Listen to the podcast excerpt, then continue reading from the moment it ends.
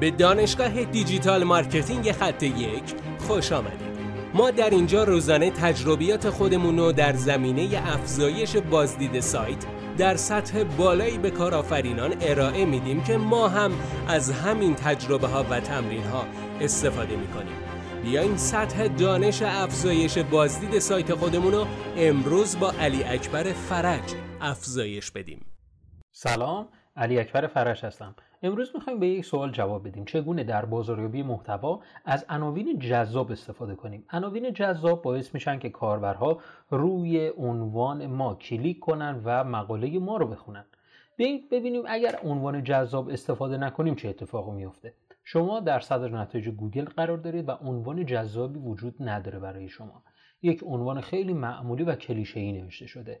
یک عنوان خیلی ساده مثلا فرض طرف نوشته وردپرس کسی که مثلا نوشته وردپرس یا مثلا نوشته ابزونه های وردپرس طبیعتا می‌دونه ابزونه های وردپرس چی هستش. حالا اینکه یک نفر در حالا یکی از این سایت ها تو نتیجه اول نوشته که یه مقاله نوشته با عنوان ابزونه وردپرس چیست.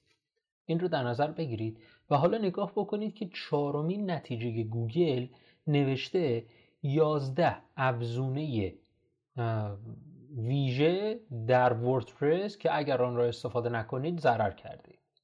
یا همچین از, از این چنین عناوینی استفاده کرده باشه.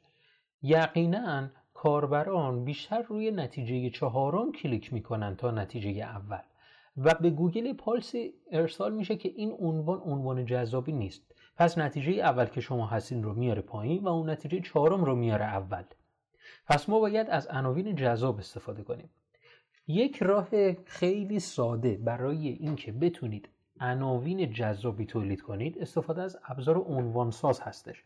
ابزار عنوانساز به ما کمک می‌کنه که با سه کلمه کلیدی بیش از 250 عنوان جذاب رو استخراج کنیم. این عناوین جذاب که بسیار جذاب هستند و از طریق تحلیل های بسیار زیاد به دست اومده به ما کمک می‌کنه که از عناوین جذابی استفاده کنیم. این ابزار رایگان هستش خیلی راحت می‌تونید از طریق سایت خط یک قسمت ابزارها این ابزار ویژه رو دانلودش کنید و ازش استفاده کنید. امیدوارم که از این آموزش لذت برده باشید.